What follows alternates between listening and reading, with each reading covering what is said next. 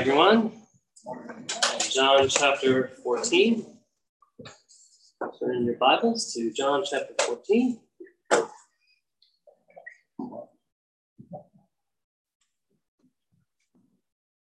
John chapter 14.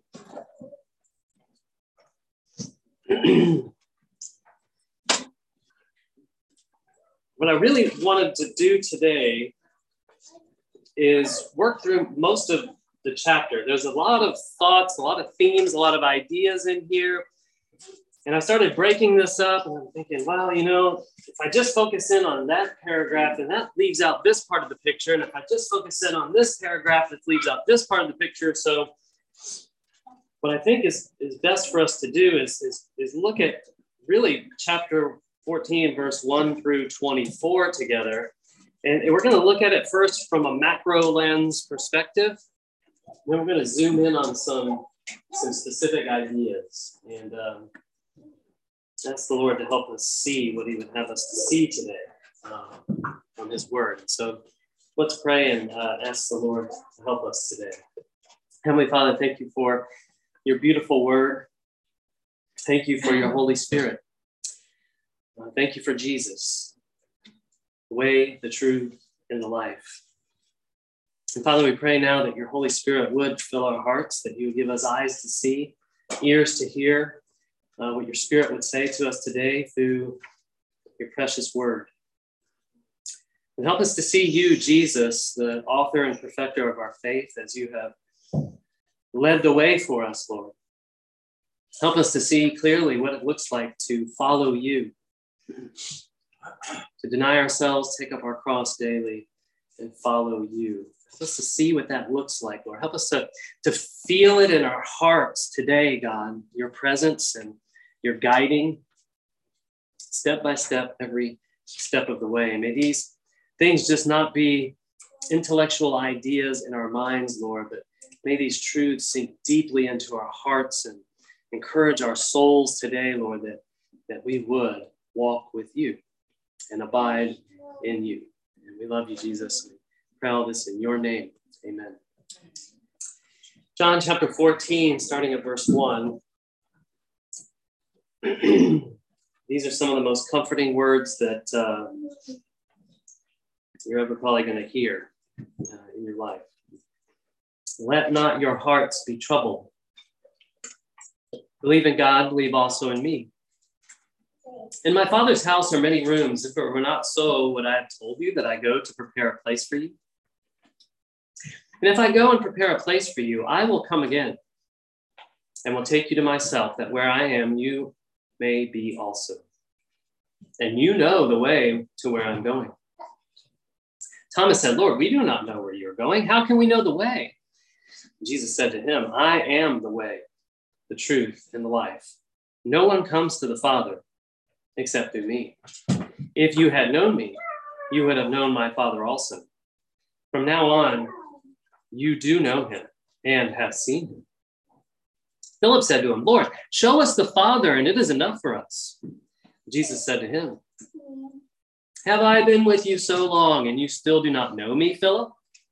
Whoever has seen me has seen the Father. How can you say, Show us the Father? Do you not believe that I am in the Father, and the Father is in me? The words that I say to you, I do not speak on my own authority, but, but the Father who dwells in me does his works. Believe me that I am in the Father and the Father is in me, or else believe on account of the works themselves. Truly, truly, I say to you, whoever believes in me will also do the works that I do. And greater works than these will he do, because I am going to the Father. Whatever you ask in my name, this I will do that the Father may be glorified in the Son. If you ask me anything in my name, I will do it. If you love me, you will keep my commandments. And I will ask the Father, and he will give you another helper to be with you forever, even the Spirit of truth, whom the world cannot receive because it neither sees him nor knows him. You know him, for he dwells with you and will be in you. I will not leave you as orphans. I will come to you. Yet a little while, and and the world will see me no more, but you will see me. Because I live, you also will live. In that day, you will know that I am in the Father, and you in me, and I in you. Whoever has my commandments and keeps them, he it is who loves me. And he who loves me will be loved by my Father, and I will love him and manifest myself to him. Judas, not Iscariot, said to him, Lord, how is it that you will manifest yourself to us and not to the world?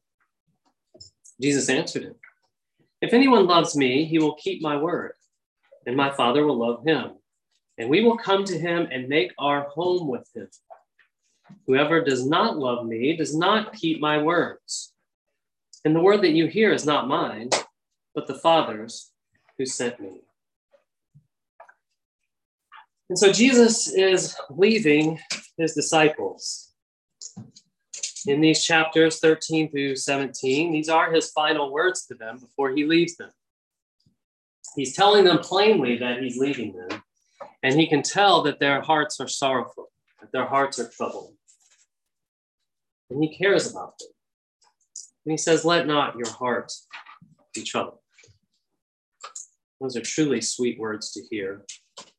He tells them the, those words, and he tells uh, us those words today as well. That in him we may have peace. We have so much trouble in this world, but take heart, Jesus says. I have overcome the world. John 16. In th- chapters 13 through 17, Jesus is, is not only saying his final words to his disciples, but he is he's modeling to them and, and teaching them and us today the way to the Father. We all have a deep desire in our souls to, to be in union with God to live with God in our souls, in our, in our hearts. And Jesus is showing us the way to the Father. He's told us before in John to deny ourselves, to take up our cross daily, and to follow him. In chapter 13, he, he modeled for us humility, love, and service by washing the nasty, dirty, grimy feet of his disciples He's modeling for us and he's teaching us with his words. He laid aside his privilege at the Passover supper. And as their master, Lord, and teacher, he took off his clothes. He girded himself with a towel. He got down on his hands and knees, and like a slave, he washed and dried their feet. He then allowed Judas to deliver him up to be killed and gave them a specific and simple command What's Jesus' command? Love one another. It's as simple as that. This is my command, a new command I give to you that you love one another. You know, you can imagine this in your mind. He, he, you're going into this big test on keeping the law, and it's like, oh, I gotta, I got to memorize all the laws. You know, I'm to have this big test. And like, oh boy, there must be 50 of them. I got to memorize them all. And Jesus is like, no, I'll give you one love. Love one another. Now, he knows they would have trouble with this command. And then we have trouble with it too. In fact, they had been arguing amongst themselves already at that meal about who was the greatest. Remember that. And Judas had just left to deliver Jesus up to be killed. There wasn't a whole lot of love at that meal. Classic family dinner, right? Thanksgiving's coming up. Some of you all might be like worried about that. It's like, oh boy, here we go. Buckle in. wasn't a whole lot of love at that Last Supper there's a lot of fighting and dissension, and like and Judas is like, I'm out. I'm delivering this guy up. Time to go. Not a lot of love. So Jesus says, One thing I command you, a new commandment love one another. Peter would even deny Jesus that very night three times, even though he said he was willing to die for him. You know, we, we think we can love, we think we know how to love, but when it comes right down to it, man, we really struggle with love. We really do. Jesus knows that when it comes right down to it, our nature is to be selfish and to love ourselves and forsake each other. Matter of fact, they were all tested in that that night, and what happened? They all scattered. Everyone to his own home or place. They all left. Jesus will die with you. Let's go die with him. We love you, Jesus. They, they may have loved him emotionally, but they weren't willing yet to lay down their lives for him like they said they were. Greater love has no one than this, than to lay down his life for his friends, right? So it's the kind of love that Jesus is trying to model for us, and he is teaching us. It's a deeper love than what our culture teaches us what love is.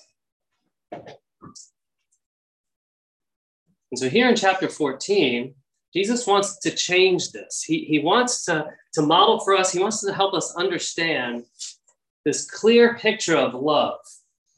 And in chapter 14, we see a clearer picture of love and unity and oneness of Jesus. There's this emphasis on all this oneness and unity.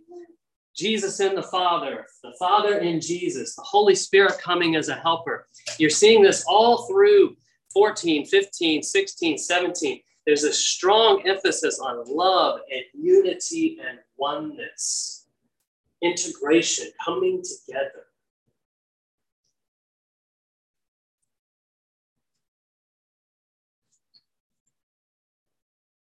John 14, 9 says, Whoever has seen me has seen the Father.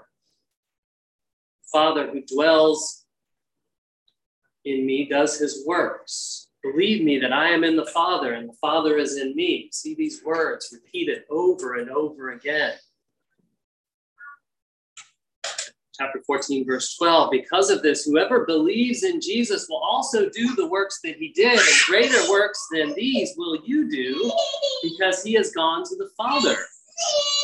Whatever you ask in Jesus' name, he will do that the Father may be glorified in the Son. And so we see all, all these words about us being in the Father, being in Jesus, Jesus in us, all this unity. And because of that, when we are one with Jesus and the Father and the Spirit and all basically living, you know, in, in union with God in our souls, anything you ask in Jesus' name, he will do. For what purpose? That the Father may be glorified in the Son. Now, when we read those words, that's a very powerful statement. Very powerful statement. How can that be? Anything I ask Jesus, you're going to do? How is that? How can that be? That's not true, Jesus, because I asked that you would heal my mother and she didn't she didn't get healed. So that's not true, Jesus, what you just said. I asked that, you know, I'd get that job promotion, Jesus, and I didn't get it. So these words can't be true. Is God a liar? I mean, we get to verses like this, now we're confronted with some deep stuff. This is deep spirituality. You don't just gloss this. These types of verses, you know, they cause us to really be confronted with the truth of God. And some of us, we really wrestle with this. Like, no, I prayed, I asked in Jesus' name. We, we pray all the time, right? We pray in Jesus' name. I just did. We pray in Jesus' name. And sometimes he doesn't do what we want, what we prayed for. Well, you know, God is not some genie in a lamp that can be conjured up to give us all of our selfish wants. If, if that's our attitude toward a text like this, then we're way off. We're way off in our understanding. And, and we really need a spiritual transformation of our hearts and our minds to understand this and to have it have an impact in our daily lives. God is not some genie in a lamp that we just conjure up and pray for things we want in Jesus' name. And so many, so many of us, we get so frustrated and discouraged and depressed, even. And we keep praying for the same thing we want over and over again, and it ain't happening. And we think, God, are you even listening? What's happening here, God? Are you real? Are you even listening? Do you care? We, we doubt, don't we? We doubt God. We just do.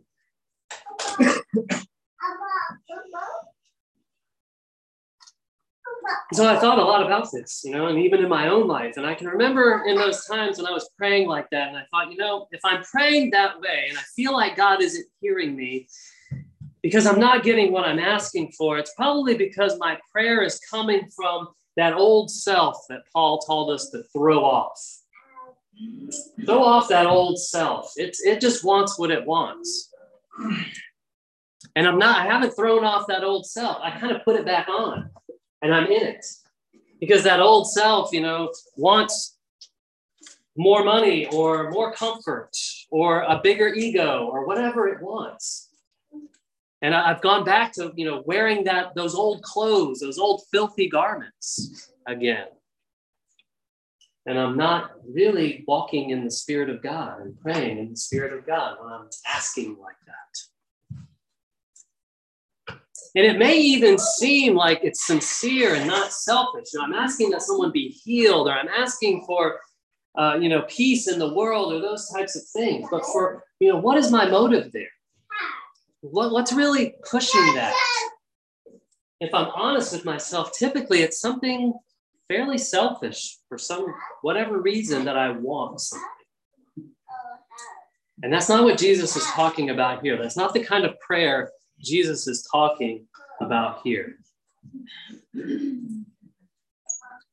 That kind of prayer is what James says in his book. It's very selfish prayer. Even if it doesn't seem selfish, if you if you peel back the onion, you ask yourself like why five different times to get to the core of it, you're going to see that in the core of it, yeah, that was uh, actually probably selfish of me in my praying. And no wonder I'm well, no wonder it's not being answered. Or maybe God's going to answer it 50 years from now. Sometimes He's just saying, wait. Wait, this timing is not our timing. But we want things now, right? And so we look at texts like this and we start to doubt. We're like, oh, I asked for that in Jesus' name and I didn't get it. So this, this just can't be true. And we doubt. The kind of praying and asking Jesus is talking about comes from a much deeper spiritual place in our hearts. And that's really where I want us to see more clearly this morning. Because we struggle to see this deeper spiritual place in our hearts. We struggle to see it, and we certainly struggle to live in it day by day. In this text, he talks about sending the Holy Spirit, the helper, the Spirit of truth. It's possible through abiding in and with the helper that he is sent, the Spirit of truth, the Holy Spirit of God, in you, that you can experience this type of spirituality and prayer life. It's in abiding in and with the Holy Spirit in our lives. You know the Holy Spirit, for he dwells with you and will be in you. John 14, 17. And this was written in the past. Since then, the Holy Spirit has been sent. When we believe in the Lord Jesus and put our faith in him, we are indwelt by the Holy Spirit of God, and we can live in union with God in the, our souls through the Holy Spirit. We have that promise. We are the new temple of God. God dwells in our hearts. He's there in our hearts. Jesus said, If anyone loves me, he will keep my word, and my Father will love him and will come to him and make our home with him. And so, not only is Jesus in the Father and the Father is in Jesus, they are in you and me also. God is in you. God is in me. He is in my heart. There is union of my soul, my true self, my soul with God.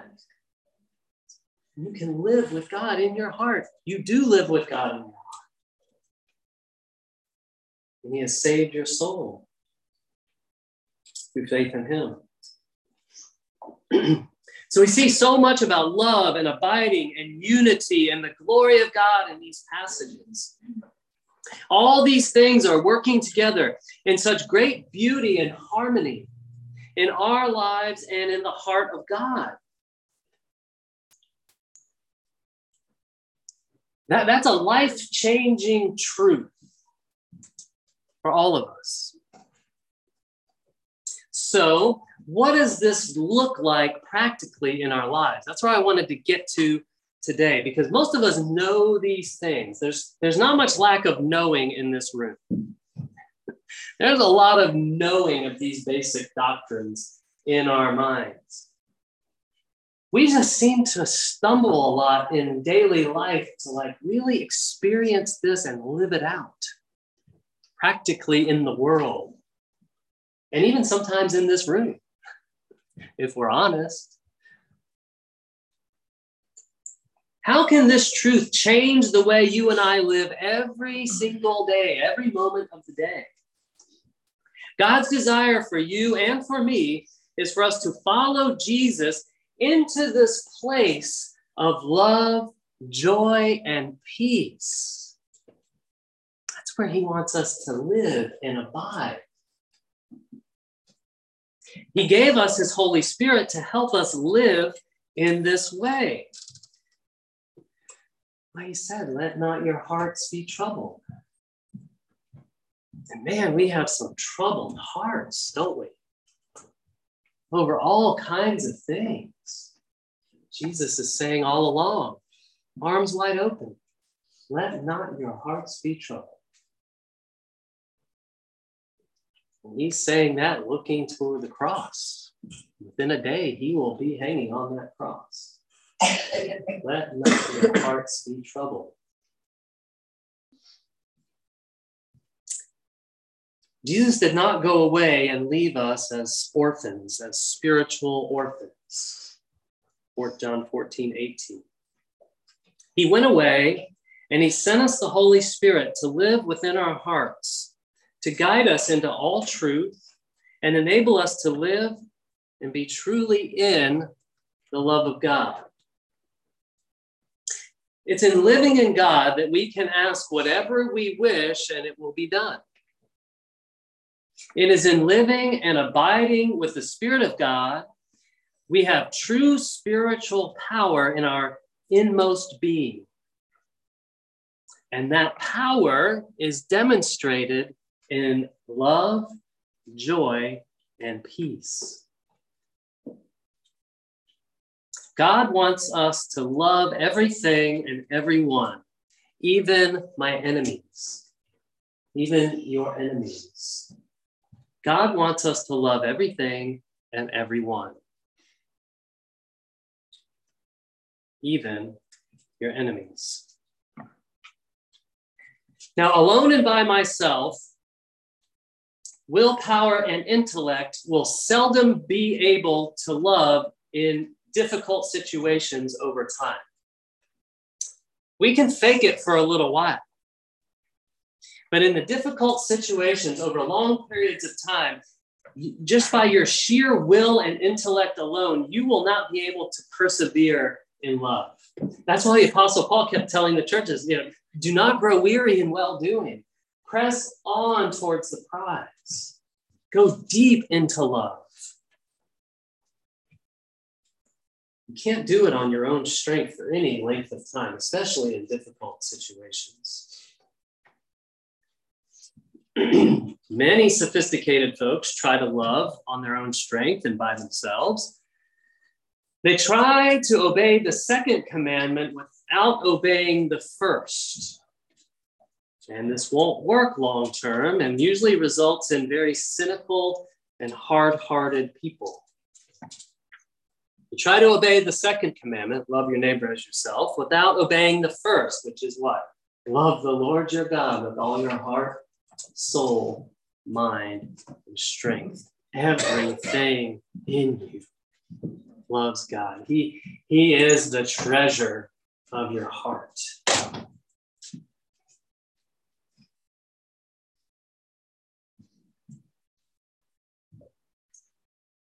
So we must obey the first to be able to obey the second. Otherwise, you just you won't be able to do it long term. You become a very cynical, hard-hearted person. And, and this is true because there's usually a straight line between love and suffering. Love involves suffering. The mothers in the room really know the truth of this. love involves suffering and sacrifice. You've given up your life, most of you, for the sake of raising children. You, you know this. Some fathers, too.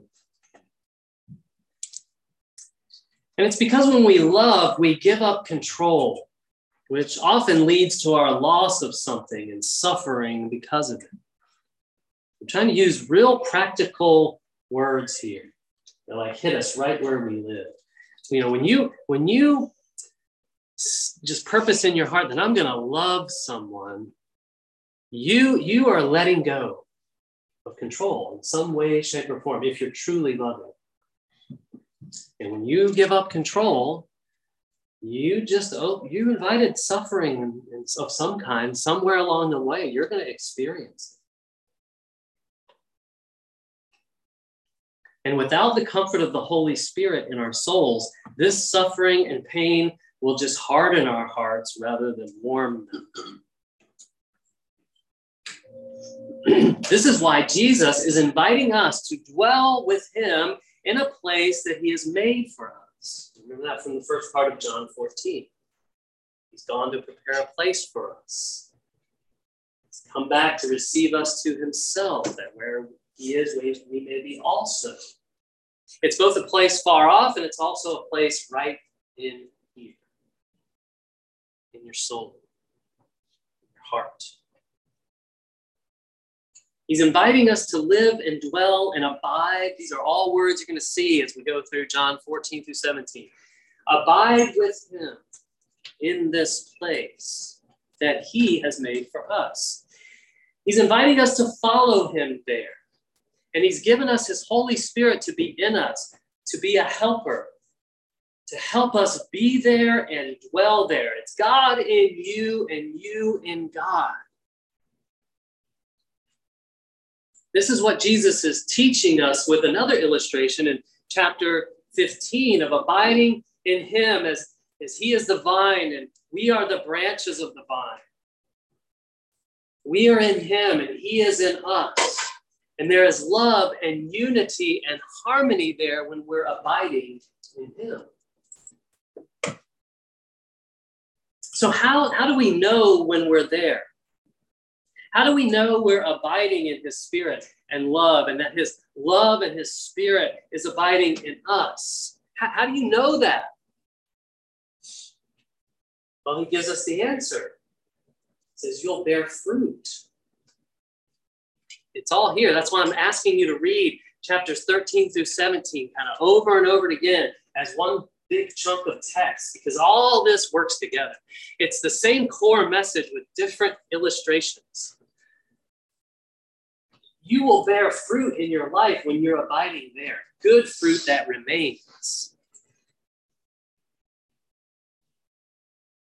Good tree bears good fruit. You will bear good fruit for God's kingdom when you're living there. Your life will show the fruit of the Spirit of God in your heart in your thoughts and in what you do. We are whole human beings, body, mind, and spirit. And you will see the fruit of God's work in our in your heart and in my heart when I'm when I'm abiding there. My thoughts and in my emotions, my my my heart, and in what I'm doing with my body physically. Like Jesus getting down on his knees and washing feet that is physical service. Modeled that for us. Galatians 5:22 tells us the fruit of the Spirit. I encourage you to memorize that. Fruit of the Spirit, love, joy, peace, patience, kindness, goodness, faithfulness, gentleness, self control. There's no law against any of those things. No law anywhere against those things. So when you see and feel these things in your life, you'll know that you are abiding in God and in His love.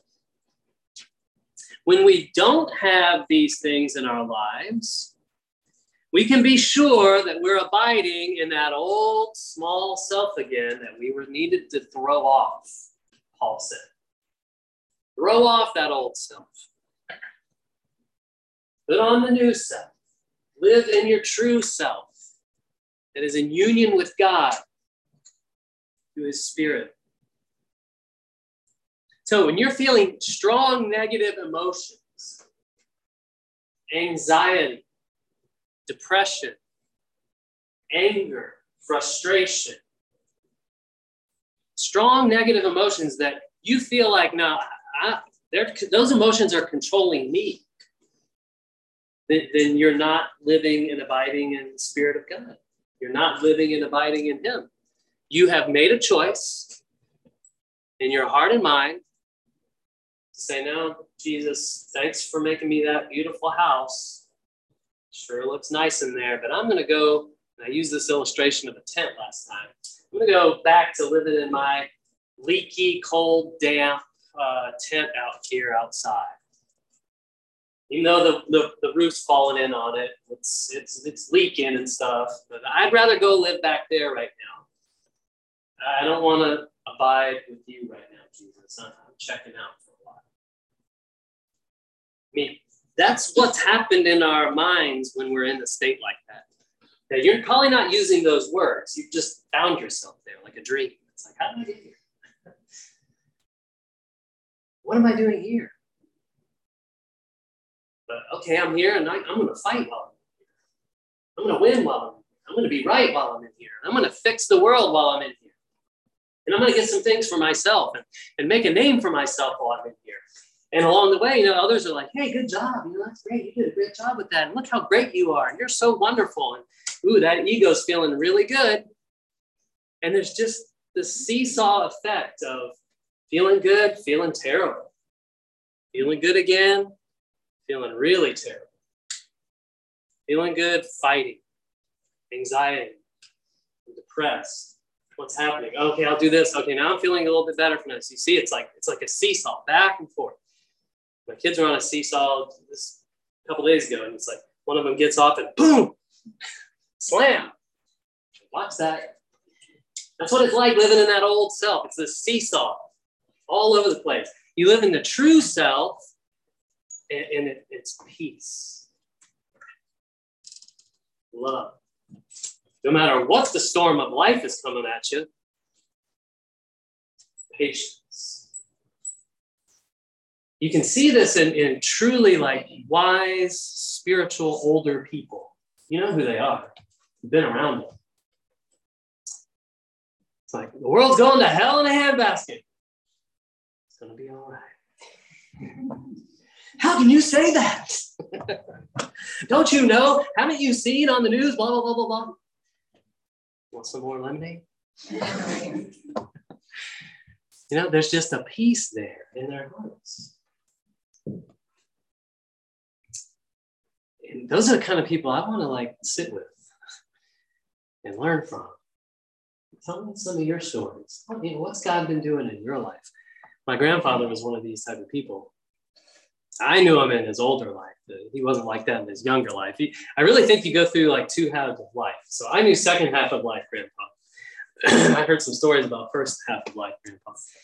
Like Katie's grandfather too. So like we we really blessed to have these two men in our lives to model this type of godly living to us. And I'd go on uh, just car rides with my grandfather and ask him, what's what's the Lord been teaching you, Grandpa?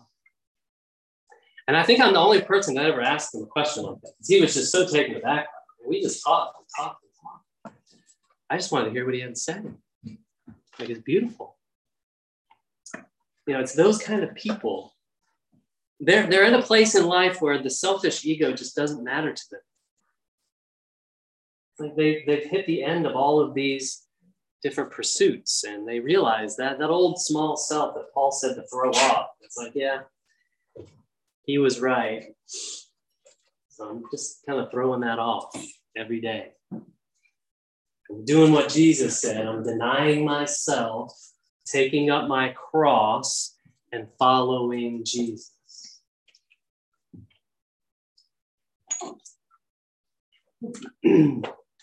now, many of us know these things intellectually. We know this truth in our minds, but man, it's hard to live there, isn't it? It's hard to keep throwing off that old self and living in, in our soul, abiding with God, abiding with the Spirit, walking step by step with the Spirit, day by day by day. We, we really don't know how to live any differently than in that old self because that's what we've been investing our whole lives in building up. We hear sermon after sermon and know the how we should live in our minds, but we sit here in this room and we we we're stressed and we're anxious or we're arguing with our neighbor in our hearts or we're envying others or we're consumed with depression or anxieties and other strong negative emotions that we just can't seem to shake. We struggle day after day to throw off that old self and live step by step with the Spirit of God. This is the daily battle of life, basically. How, how can we change this, brothers and sisters? How can we be like that peaceful, wise old grandpa without having to be 85 years old? How?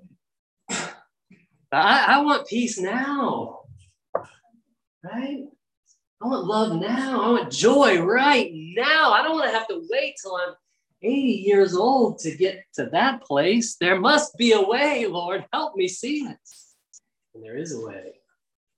Jesus is the way, the truth, and the life. Follow him. He didn't just say no about me. And this is a touchy one here. I'm going to say it. He didn't even just say, believe in me. Some of us, we get to that part and we're like, okay, I'm done. Spiritual check mark done. Believe in Jesus. Yes, I got it. Follow me. Ooh. He said it a lot. Even when he was with, with Peter, after he was like, Peter, do you love me? Tend my sheep, feed my lambs. Look at that end of chapter of John. Follow me. He says it with exclamation. And he was going back to the Father. So it wasn't just for while he was here, brothers and sisters. He's, he's asking all of us, he's inviting all of us, he is commanding all of us follow me. This goes for kids. This goes for grandparents. This goes for mom and dad. This goes for everyone. Follow me, Jesus says. So, what does that look like? That's how we change the seesaw battle of our hearts every day. We just commit that day, wake up, look at the ceiling, smile. I'm going to follow you today, Jesus. Help me. Help me follow you today, Jesus. That's the kind of prayer Jesus is going to honor. That's the kind of prayer, like you ask that in his name, he's going to do it. Help me follow you today, Jesus. So, how do we change this? Well, first, it starts with faith, believing, and it, it builds with desire, a longing, a hunger in our hearts and our souls for God. Faith that builds with desire. Faith is believing that these words are true, which most of us in this room, we're kind of, we're there most of us, I would think it's probably pretty safe to say that. Most of us in this room are, we're there, we believe it. That's why we're here. So some of the young people might be here because mom and dad dragged you along. I understand that. We gotta go again. When can we go home? some of you here like that, but most of us are here because we believe this. Like we want to be here. We want to hear these words. We we believe them. But next, there's a there's, there needs to be a desire, a hunger for God and His love in our souls, a hunger that goes deeper and it's stronger than anything else we hunger for. A hunger for, for God in our souls, even more than we hunger for, for Fawn Burkett's desserts. Because they're so good. This goes deeper and deeper, deeper than that, deeper than worldly hungers. If you have faith and desire, God's Spirit will guide you to truth and shape your path to peace. He will do it. So, so how do we get this hunger? Well, you know, there's this illustration I've always kept in my mind. You know, like this good good dog, bad dog type of uh, an illustration. You know, if I whichever dog I'm feeding the most in my mind is going to be the strongest dog, and it's going to be probably the most hungry dog because as you eat more, you build more of an appetite, right? You do. Trust me on that. Yeah, Trust me on that. The more you eat, the more you want to eat. Like you build the appetite. so I'm thinking about this. I'm racking my brain. I'm asking Katie, like, how how do we make this practical? How how does this play out? Mean, one of her biggest things is turn off the screens. Turn off the screens these screens, and I'm talking about phones. Thank you, Zoom, for this uh, phone thing here. But we've got a screen in our face all the time now. And that's just feeding that old self. There's hardly anything in that screen that's feeding your true self. I can guarantee that. Turn off those screens. I mean, I'm giving you some real practical ways. I'm giving me some real practical ways right now that we can lean into this teaching and see real spiritual transformation in our hearts and in our minds. If you will take this to heart, this can actually you know, save you probably thousands upon thousands of dollars in therapy and counseling. And that's not a joke, it's real. Turn off the screens. You don't need to be looking at that screen. Now, some of you, it's it's the phone. Some of us, it's an iPad. Some of it's a computer or a TV with Fox News or whatever rolling constantly. Turn them off. Turn them off. We need to learn how to quiet our minds. Just be quiet in our minds with God. We, we have lost that skill as a culture, especially since the iPhone was invented. But before that, it was something else and something else and something else. Turn off the screens. I was reading Jonathan Edwards. I'm a nerd like that. And uh, it was funny because he's in the 1700s writing in his journals, and he was so burdened by the frivolous waste of time people were, were doing, playing frivolous games, like board games or cards or you know, whatever. And I'm thinking, well, that's what we want our kids to do now. We want to get them off the screen. We want them to play board games and stuff. We have a game night and everything. Oh my goodness. So in, in every generation, there's something there that, that basically it's distracting us from quietness with God. And you know what it is for you. Turn off the screens, quiet your mind. And here's a secret we cannot control the events and circumstances of the outer world. We just can't. But we can control our response to them. And that response, for all practical purposes, is your reality. Remember that truth. You can't control what goes on in the outside world. What you can really only control is your response to what happens in the world. Truth. The older you get, the more you're going to understand that.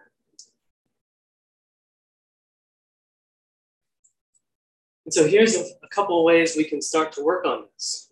If you want others to be more loving, choose to love first.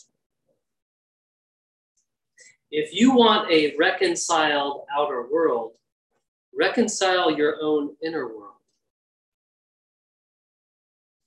If you're working for peace out there, create it within as well. If you notice other people's irritability, let go of your own. If you want to find some other, some outer stillness, find it within yourself.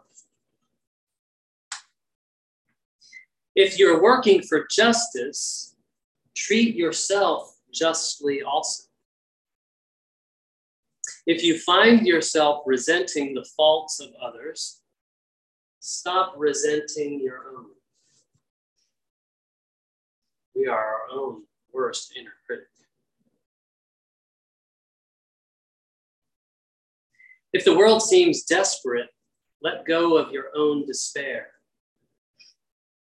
If you want a just world, start being just in small ways yourself. If your situation feels hopeless, honor the one spot of hope inside your heart. If you want to find God, then honor God within you, and you will always see God beyond you, for it is only God in you that knows where and how to look for God. Jesus said, Do not judge, and you will not be judged.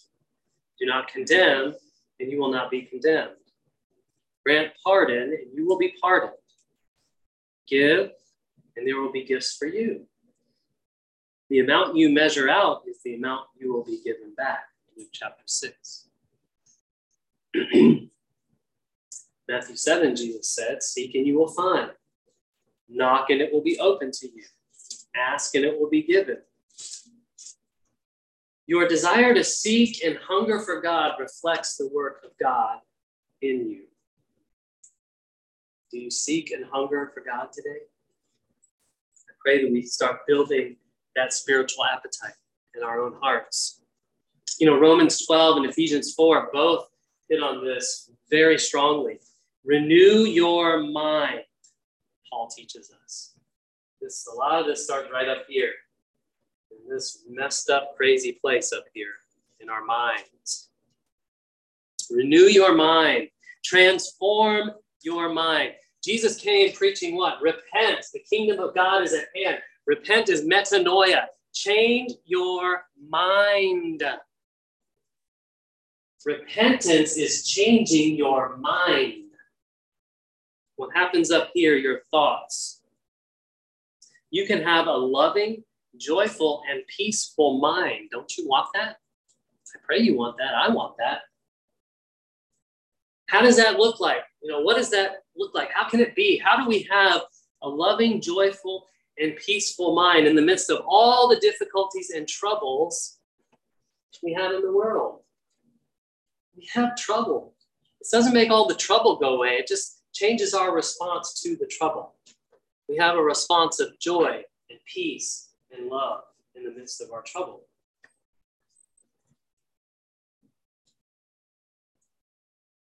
Well, you can experience this, and I'll close with some of these thoughts. And this is these are some practical statements on what it looks like to change your mind. To really repent. When your mind does not need to be right. How many times do we just fight and fight and fight because we're we are we are right and if they would just be right like us, the whole world would be saved. When you can let go and your mind does not need to be right, when you no longer need to compare yourself with others, most of our depression comes from comparing ourselves with others. And those phones are in our face all the time, and they're projecting their idealized self to the whole world. And we're just comparing ourselves to their idealized self all the time, and we will never measure up to that. And so you always feel like you never measure up when you're looking at that all the time. And now the algorithms are so good, they just keep feeding things back to us constantly that, that they know we like. They know you, they know your soul better than you do. That's terrifying. I'm a computer scientist. I know about this stuff. And it's frightening. So they're feeding back to you these things constantly, and you will never measure up and you feel that longing for that thing and they know it's there they want you to long for it so you never stop watching before you know it, if you look at your t- screen stuff, you've been in there three hours. Where did the day go? All right, I'm chasing a rabbit there. So when you no longer need to compare yourself with others, man, you'll feel a peace flood your your mind that you like, wow, this is a free place. This is amazing. When you no longer need to compete, not even within your own head. When your mind can be creative without needing anyone to know. When you can live in contentment with whatever the moment offers. The Apostle Paul said, I've learned to be content in all situations. He learned it. Well, it didn't come naturally. He learned to be content. When you do not need to analyze or judge things in or out, positive or negative. When your mind doesn't need to be in charge, but can serve the moment with gracious and affirming information. When your mind follows the intelligent lead of your heart when your mind is curious and interested, not suspicious or interrogating. When your mind does not brood over injuries that you've suffered from others. When you do not need to humiliate, critique, or defeat those who have hurt you, not even in your mind. When your mind does not need to create self justifying storylines when your mind does not need the future to be better than it is today. That's a key right there. We walk in despair and we're like, one day it's going to be better. When you can let go of that thinking and just fall into love and grace, and I don't, tomorrow doesn't have to be better than today. When you can let go of that, again, you're going to experience a peace in your life that you never felt before. And that peace is from God. When your mind can let go of obsessive or negative thoughts, when your mind can think well of itself without needing to, when your mind can accept yourself as you are, warts and all,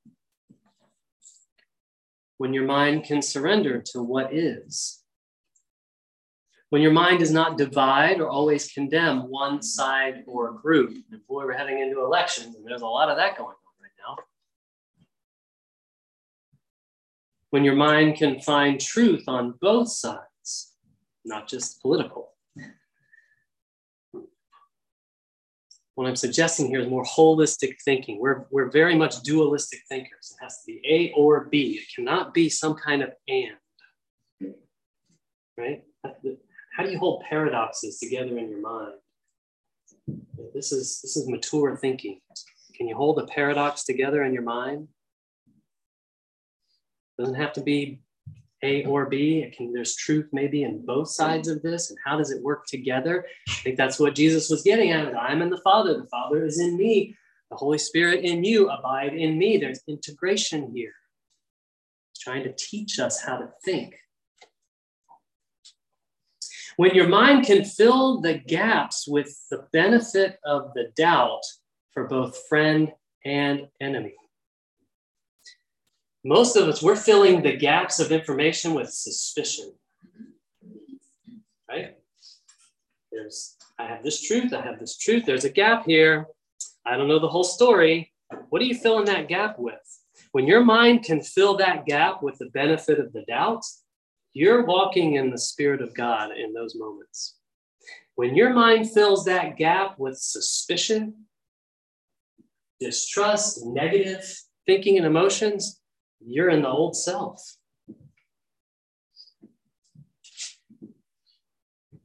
When your mind can critique and also detach from the critique. When your mind can wait, listen, and learn when your mind can live satisfied without resolution or closure, when your mind can forgive and actually forget, when your mind can admit it was wrong and change, when your mind can stop judging and critiquing itself, when you don't need to complain or worry to get motivated, when you can observe your mind contracting into self preservation or self validation and then laugh about it or weep over Like, oh yeah, I was just going into that old self. Okay, I, I see it now. Ha ha ha. I'm getting out of there. Or you just weep over it. God, help me get out of here. When you can actually love from your mind, when your mind, when you can, when your mind can find God in all things. So this happens through a changing of our minds, a repentance, from a place of building up that old self to abiding in the love of God through the Holy Spirit in our soul.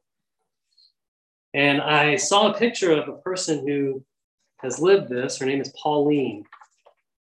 My Voice of the Martyrs email, and I'll close with this. This is Pauline.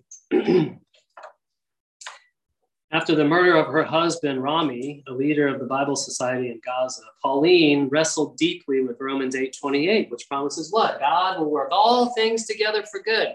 God, how can you be working for good? My husband was murdered. I have children now to care for, and he is gone. Brutally murdered. How, God, is that working for good? What good could come from her husband's murder? What good could come from having to raise her three children one not yet born without their father.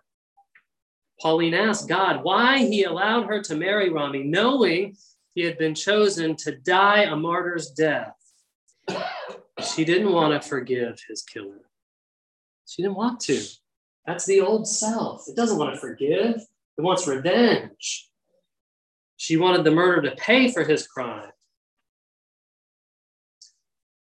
in this podcast that they were advertising here, she shows and shares how the Holy Spirit, the Holy Spirit, that's what we're talking about here. The Holy Spirit softened her heart during a five year journey. It didn't just happen, five year journey. Sometimes it doesn't just happen. It brought her to forgive her husband's killer.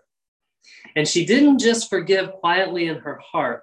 She posted a message of forgiveness on the internet and social media. And that post has blessed many Christians and challenged many Muslims to come to know Christ. If anyone loves me, he will keep my word, and my Father will love him, and we will come to him and make our home with him. That's the invitation from Jesus today, brothers and sisters. Love him with all your heart, soul, mind, and strength. His spirit will dwell within you. You can let go, throw off that old sinful self, and live in his love and joy and peace today. That's what he's inviting us to. And then we can love each other from a sincere heart and ask whatever we wish in Jesus' name, and he will do it. Father will be glorified in the Son. Amen.